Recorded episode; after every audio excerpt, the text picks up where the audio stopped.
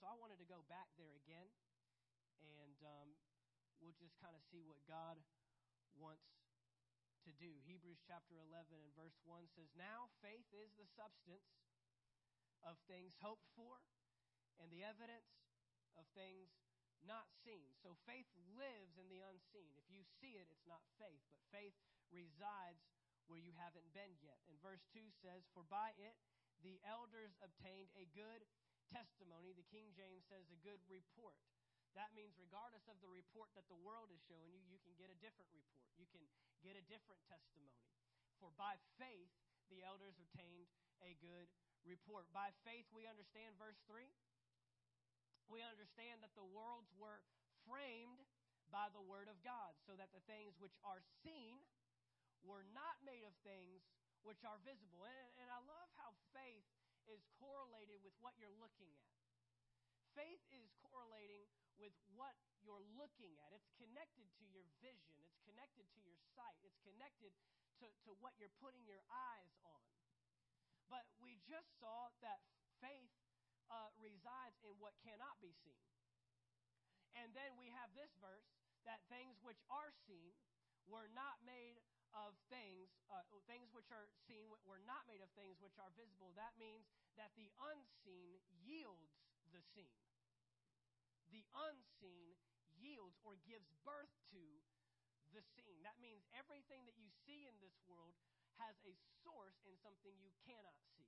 And we discovered last week that the worlds were framed, that regardless of the picture that God saw in Genesis chapter, uh, chapter 1, verse 2, the earth was void, it was empty, right? There was, there was a bunch of chaos going on. But yet God said, I'm not moved by what I see but I'll change what I see with what I say. Let me say that again because you need to grab a hold of that point today. That you will change what you see with what you say. So God said, Let there be light. Was there light before God said it? No. The answer is no. There was no light before God said it, but then He spoke and He saw what He said.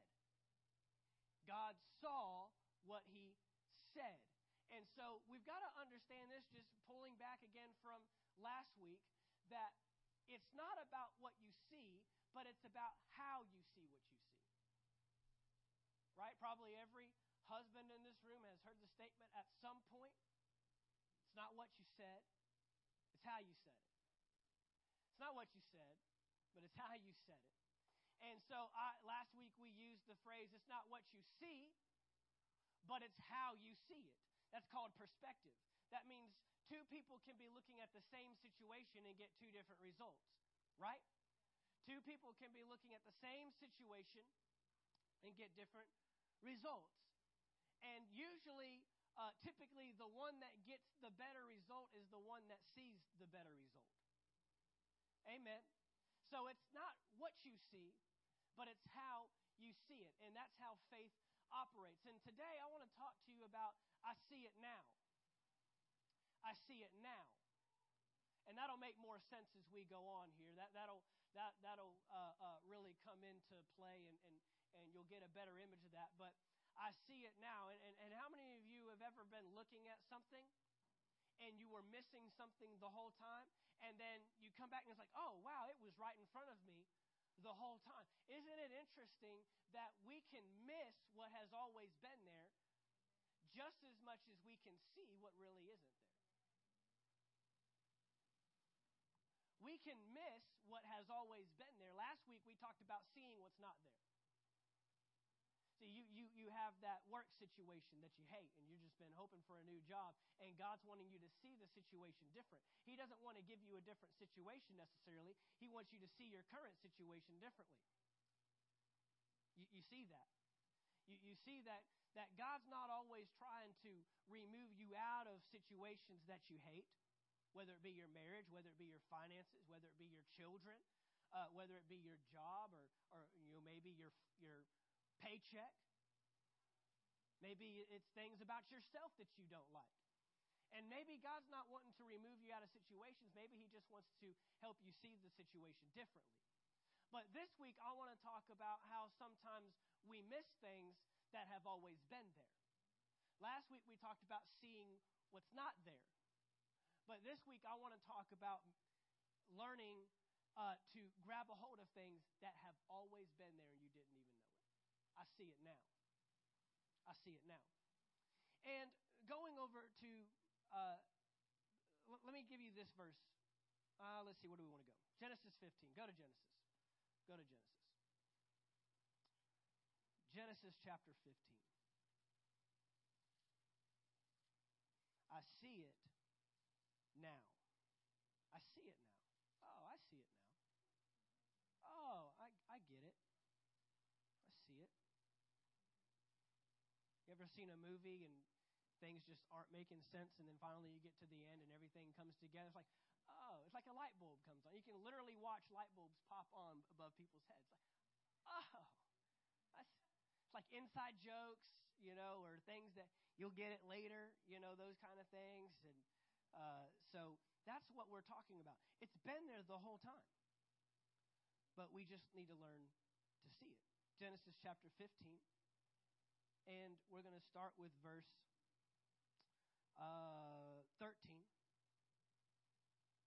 Genesis 15, 13. Then he said to Abram, God speaking to Abram, Know certainly that your descendants will be strangers in a land that is not theirs, and will serve them, and they will afflict them 400 years.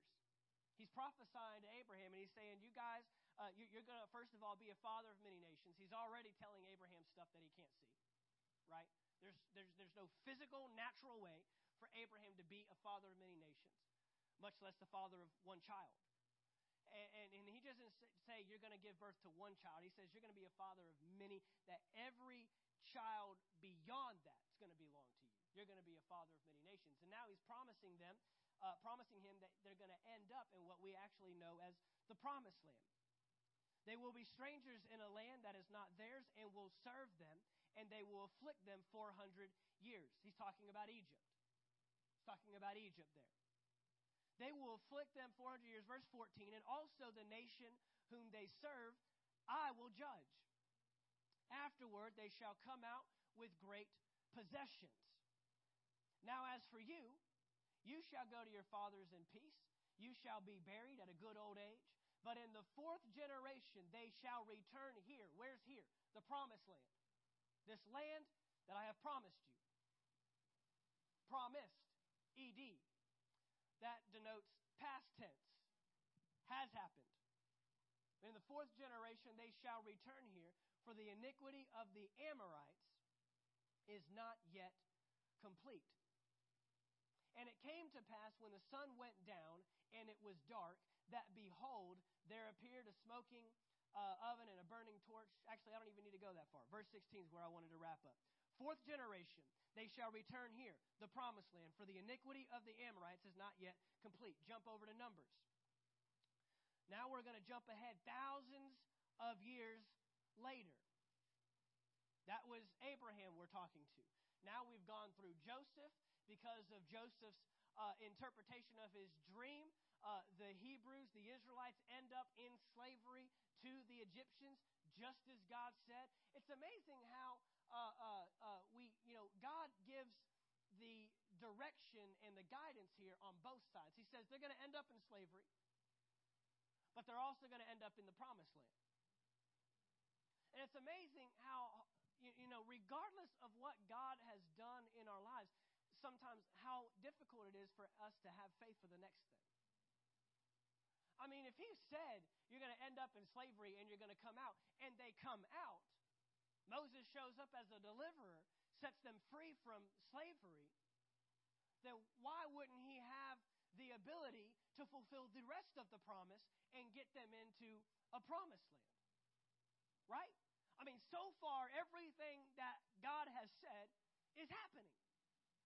They ended up in slavery to the Egyptians in a land that's not theirs, and they will be in bondage. But after the fourth generation, 400 years, after that goes by, they'll come out. Moses comes and delivers them. It's interesting how quickly we forget. When, when I was growing up, we used to sing a song that said, uh, Look what the Lord has done. Look what the Lord has done. But we always talked about it in past tense. He healed my body. Rest? He healed my body. He touched my life. He saved me just in time. I'm going. Okay. I got any Pentecostals in here that can agree with me on that one? Anybody know this one? I don't want to start singing because you might start running around the room and start throwing stuff. Get my organ player up here and start going to town. Look what the Lord has done. Well, what about what He's going to do? What about what He still has yet to do?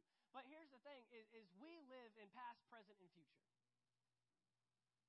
But God doesn't live in past, present, and future. Let me just ask you a question without going any further. When did God give the Israelites the land?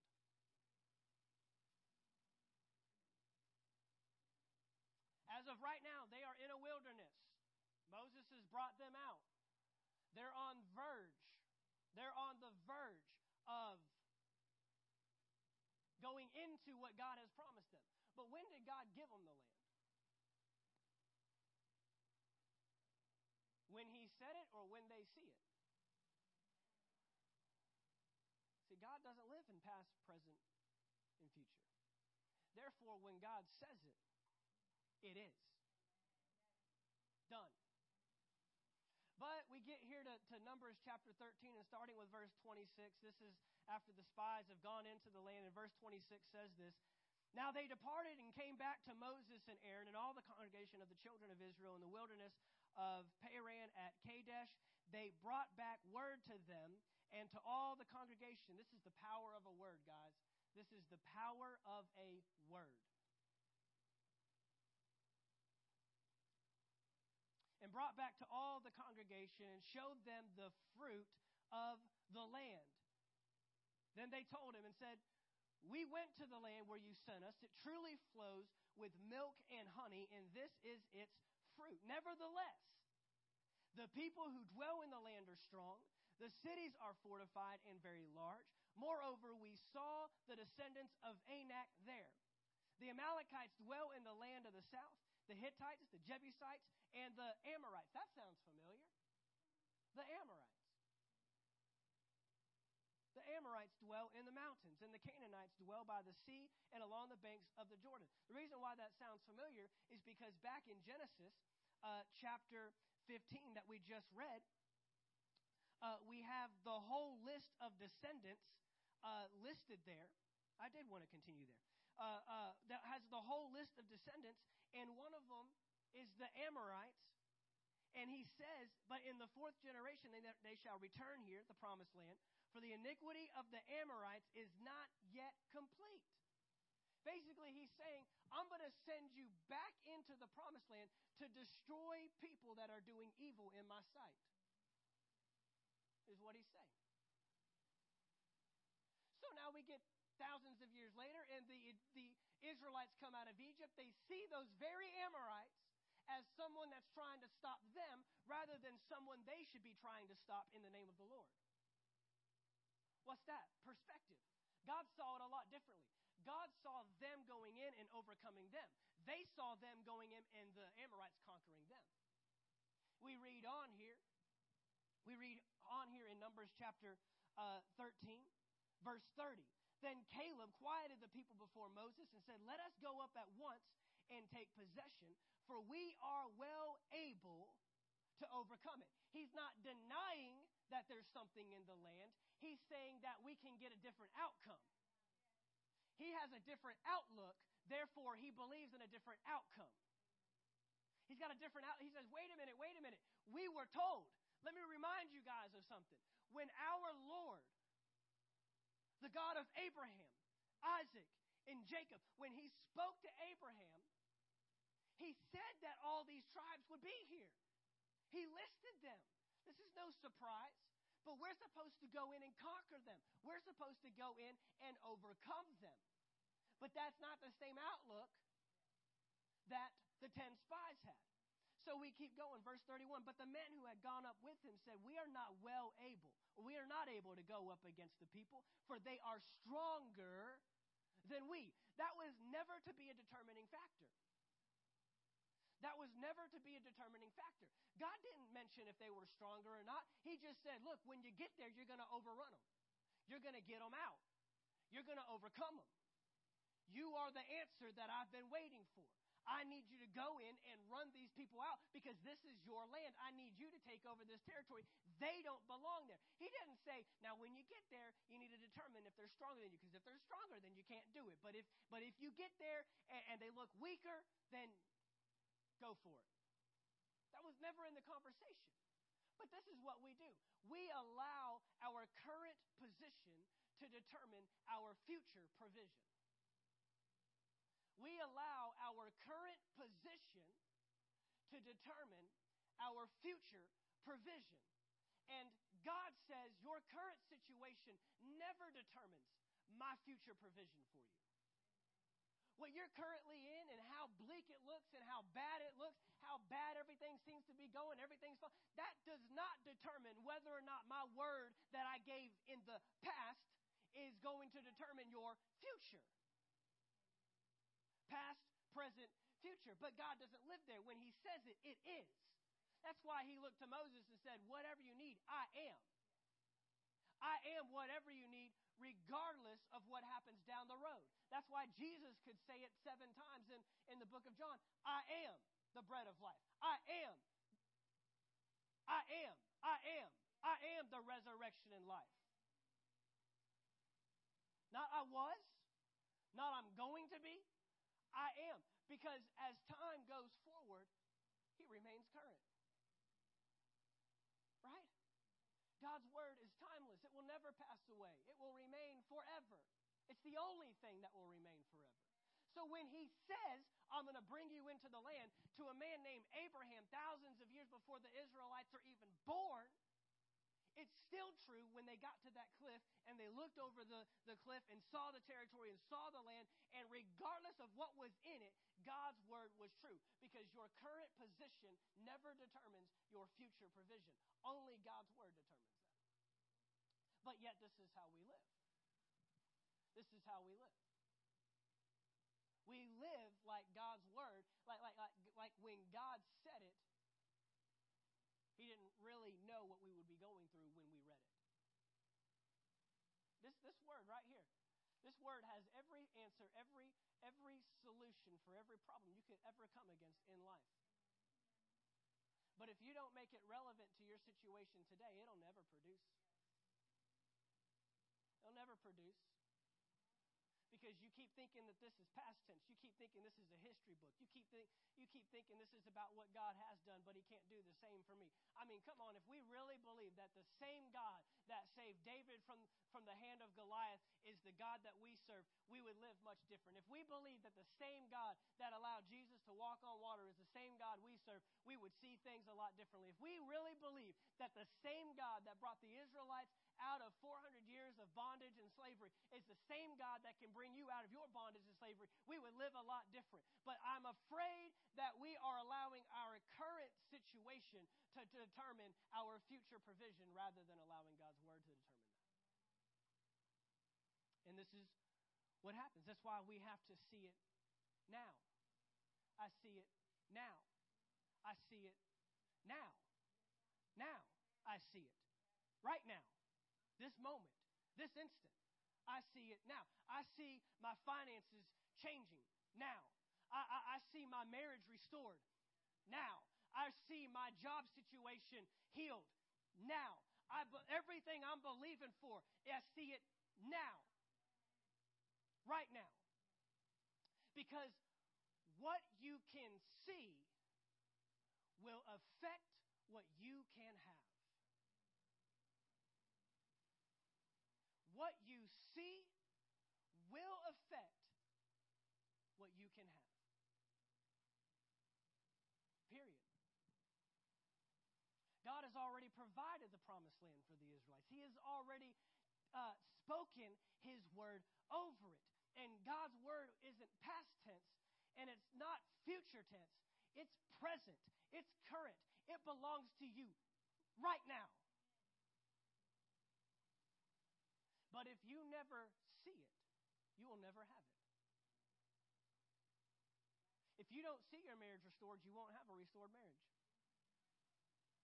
If you don't see your finances different, you'll never obtain the promises of God's word over your finances. If you don't see a situation in life different, then you will never have it different. You have to have a different outlook if you want to have a different outcome. Some of us have so much negativity towards our current situations uh, that we'll, we'll never get out of it because we are creating the very world we're living in with our mentality. Romans chapter 12, verse 1 says, uh, Renew your mind. 12, 1 and 2. Uh, you are transformed in your life by renewing your mind. If you can't get your mind there, you'll never get your life there. You need to get a hold of this because too many of us are, uh, are waiting on the outside to change until, uh, uh, uh, uh until we live what we know God has for us.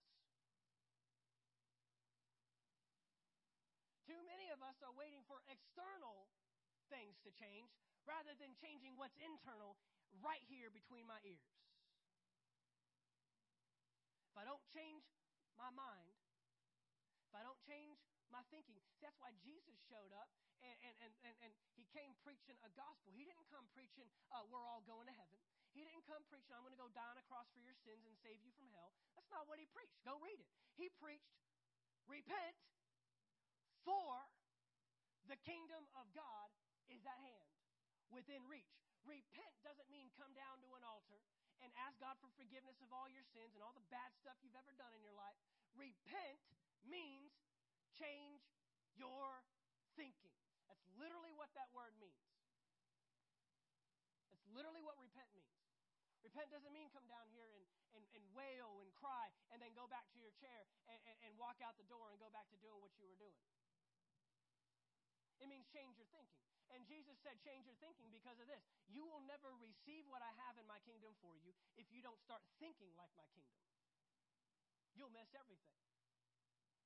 And the religious people missed everything God had for them because they didn't repent. They kept thinking like Leviticus, and they kept thinking like Deuteronomy, and they kept thinking like the Ten Commandments, and they kept wanting to stone people that were in adultery, and they kept wanting to, to, to, to uh, carry out all this condemnation and judgment on people. That's why the tragedies that happened last week is so ridiculous, because that gentleman just carried out a sentence that not even Jesus himself would carry out. In fact, Jesus said, You know what? You should die. But I'm going to die for you. I'm going to die in your place. He died so that all the individuals in that scenario wouldn't have to die, that they could be living today and fruitful in their purpose today.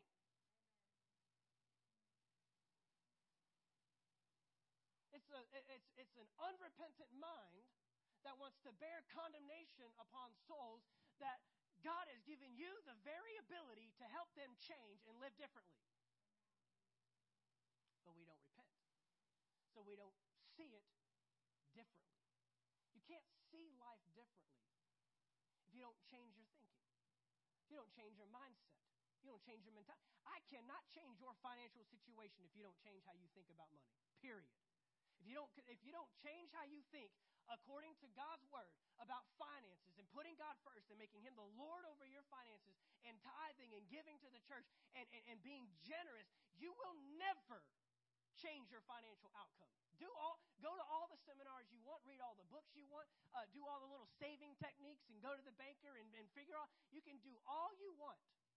But until you apply a different mentality to money according to God's word, here's a question I get asked a lot Why do all these people that live in the world, why do all these sinners have so much money? You know why? Because there are keys to the kingdom of heaven. You need to get a hold of this. This is going to set you free. Quit crying about all the actors and all the, the, the stars and the politicians and all, all the people uh, uh, that have all this money and they're, they, God, they don't even serve you. They, don't even love you. Why do they have all? Quit crying about all that stuff and learn to apply the key to the kingdom of heaven concerning finances like they have. What do you mean they've applied a key? They, they, they don't even live in the kingdom of God. The door doesn't care if you're a Christian or not. The key in the kingdom of God is the key, regardless of what you believe. And many of those people are more generous than the church. The church will send prayers, and an actor will send a, a million dollar check. And then we wonder why they're receiving something. Because the key of generosity is the key of generosity. It works. When you give, it shall be given unto you. Period. The key doesn't care if you believe in Jesus and if you're going to heaven. So, why are we not applying principles that people in the world are applying and they're seeing the results from the principle? And we're not even applying it. The world is obtaining things that the church ought to have because they're applying principles that the church ought to be applying. That's the bottom line. And I don't even know how I got off on that. I'm talking about an outlook. And I'm talking about how your outlook will determine your outcome. I'm talking about I can see it now. I'm talking about seeing it now. And so we've got to get a hold of this. Look at this in Hebrews chapter 12. We were in Hebrews uh, chapter 11 earlier. Go right over to Hebrews chapter 12. You know, Jesus had to apply these very principles in his life. Jesus had to apply. You, you, you think, you know, the Bible tells us that Jesus was tempted with, you know, with every temptation we've endured. He's been through it, and he overcame it. So if you want to learn how to get out of something, if you want to learn how to, to, to overcome a, a trial in your life or something that's coming against you, uh, why don't we just look to our greatest example? Let's just look at Jesus. And Hebrews chapter 12, verse 1 Therefore, we also, since we are surrounded by so great a cloud of witnesses, let us lay aside every weight and the sin which so easily ensnares us, and let us run with endurance the race that is set before us. Watch this in verse 2. Looking unto Jesus, the author and finisher of our faith, who for the joy that was set before him endured the cross, despising the shame and has sat down at the right hand of the throne of God. Who, for the joy, what joy? Tell me what joy there is in having your back beat open. Tell me what joy there is in being despised and shamed before all men. Tell me what joy there is in being spit upon. Tell me what joy there is in being punched in the face uh, over and over and over. Tell me what joy there is to, to carry a cross down a long road uh, with your back beat open and, and, and just going through the uh, uttermost torch, torture that you've been through in the last 48 hours. Uh, uh, tell me what joy there is in having a nail driven through your hands and driven through your feet. Where's the joy? No, it's because Jesus saw something different. I, I don't know about you, but I'm thankful that Jesus saw something different. That he did, had a different outlook from his trial. Jesus had a different outlook. He saw something beyond. And see, we, we just get lost in the trial. We get lost in what's coming against us. We get lost in what's breaking down. We get lost in, in, in, in everything that's going wrong. and we don't see beyond that. We don't really see what is now. And Jesus endured the trial and endured the, the, the, the, the issues. Look, he was in the same situation you and I are in. Lord, if there's any way for this cup to pass from me, but what did he end up with? Not my will, your will. Why? Because I see it now. I see your provision now. I see what you have planned for the future now. Because the Bible tells us that he was a lamb slain before the foundations of the world. And so, what you are waiting on God to do in your life and what you are waiting to see uh, in the natural external position, God has already done in the spiritual position. James chapter 1, uh, verse 2. James chapter 1, verse 2 says this My brethren, count it all joy when you fall into various trials. We've ministered on this before. Most of us count it all joy when we get out of various trials. And his word says to count it all joy when you fall into various trials, knowing that the testing of your faith produces patience. Well, how do you count it all joy when you fall into? It's because you see it now. It's because you see it now. But, but God, you, you promised this to me, but, but all I see is just chaotic mess. First thing he's going to ask you is, how are you framing it? Because how you frame it determines the picture you see. We saw that last week. The next thing he's going to ask is, do you see it now, or do you, or you keep talking about your marriage as a future thing? Do you keep talking about your home as a future thing? Well, one day we'll have this, and God, I'm still believing for this. There is a time, there is a time where the church needs to rise up and start claiming what already belongs to them. Claiming what already belongs to you.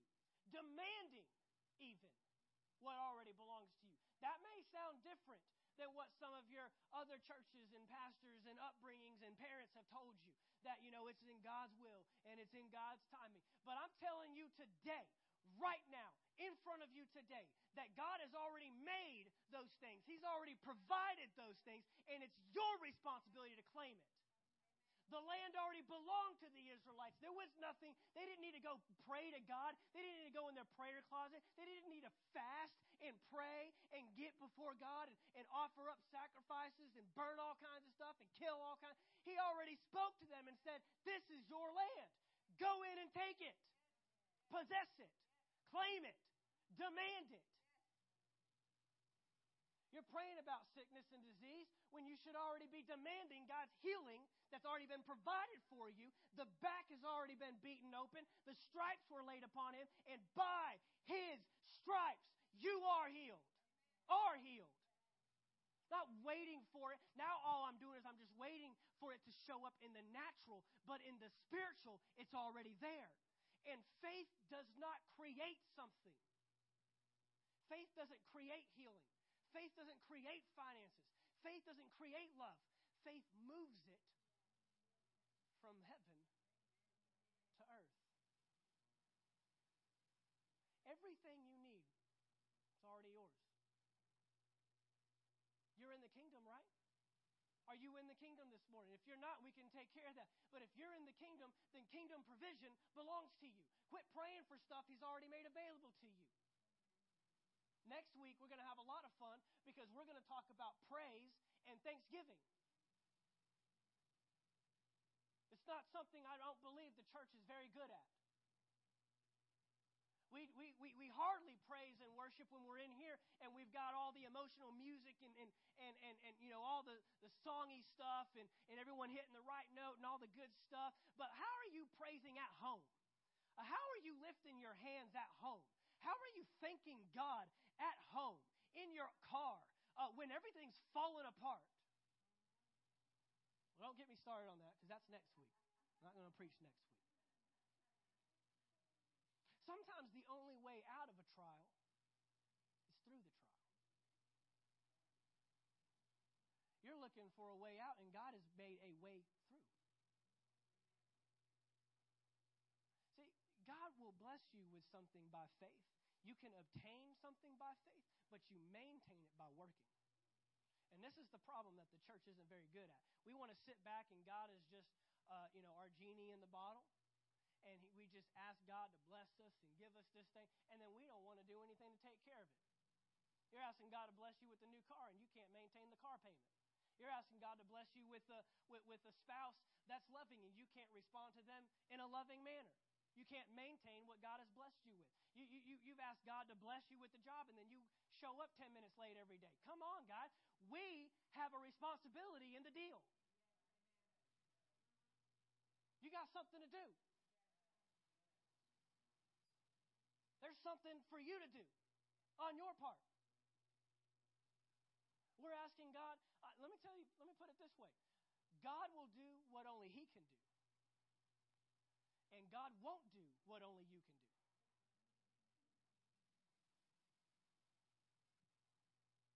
This is good stuff, guys. This, this is a lot better than you're shouting me back. But I'm, I'm sure that it's just resounding within your minds right now, and, and, and that you're just you know, kind of getting this stuff. I know this might sound a little different from the, the indoctrination that takes place uh, uh, within the church, especially in these last days where everybody just wants to suck me up and get me into heaven mentality. But I'm telling you today that there are things that God has already provided you for that's already available, and you're going to have to claim it, and then you're going to have to work at it, and then you're going to have to maintain it.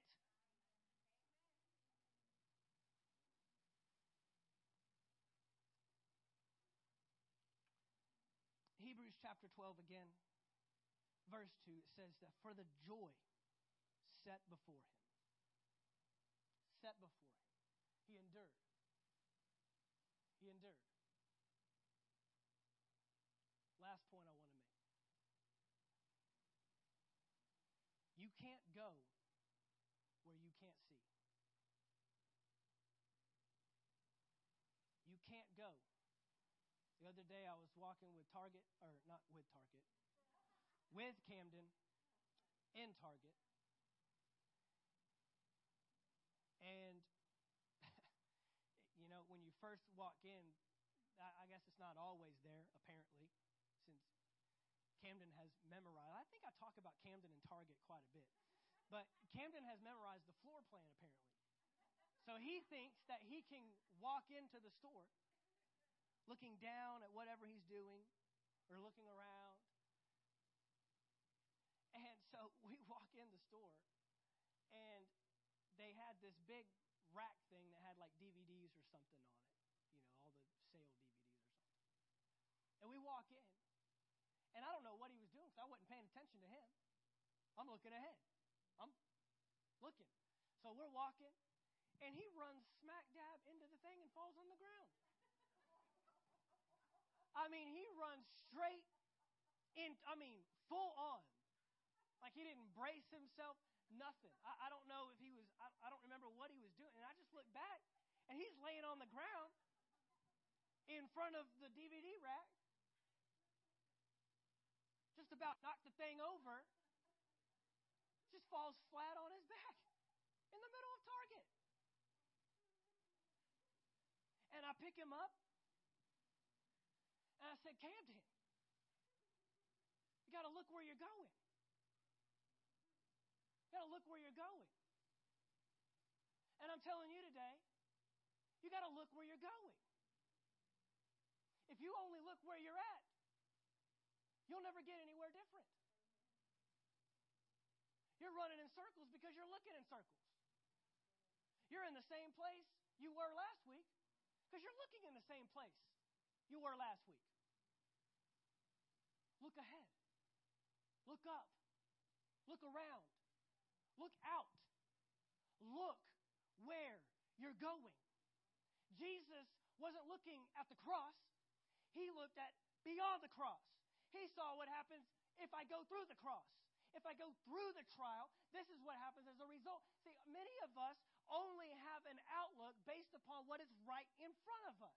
But when you change your outlook to see your outcome, then you will endure what you're in because you know that there is a reward on the other side. Is this registering with anybody? Is this hitting anybody? Are you getting anything out of this? You've got to look where you're going. You won't go anywhere different if you don't see anything different. This is what God is trying to say. This is what he was trying to tell the Israelites. All they saw was giants. All they saw was a bunch of tribes in their land. All they saw was fortified cities. And God said, You tear it up. You break it down. You call those walls to fall down. My goodness. You only go where you can see. Where you're at today, where your marriage is at today, your financial situation you're in today, whatever situation, whatever, whatever you're in today, you are in as a result of what you're looking at. Period. I wish that I could just stand up, uh, stand up here as your pastor today and just say that God's got it all in control. He's, he's on the throne. He reigns. You just sit back, enjoy the ride, keep your hands and feet inside the vehicle at all times. Buckle up. But that's not what the Bible says, and I can only preach to you the Bible. I can only preach to you what this says. I can only preach to you what God's Word says. Look around you. Look ahead. God has such a great life in store for you. Chase, if you come up, God has such a great destiny,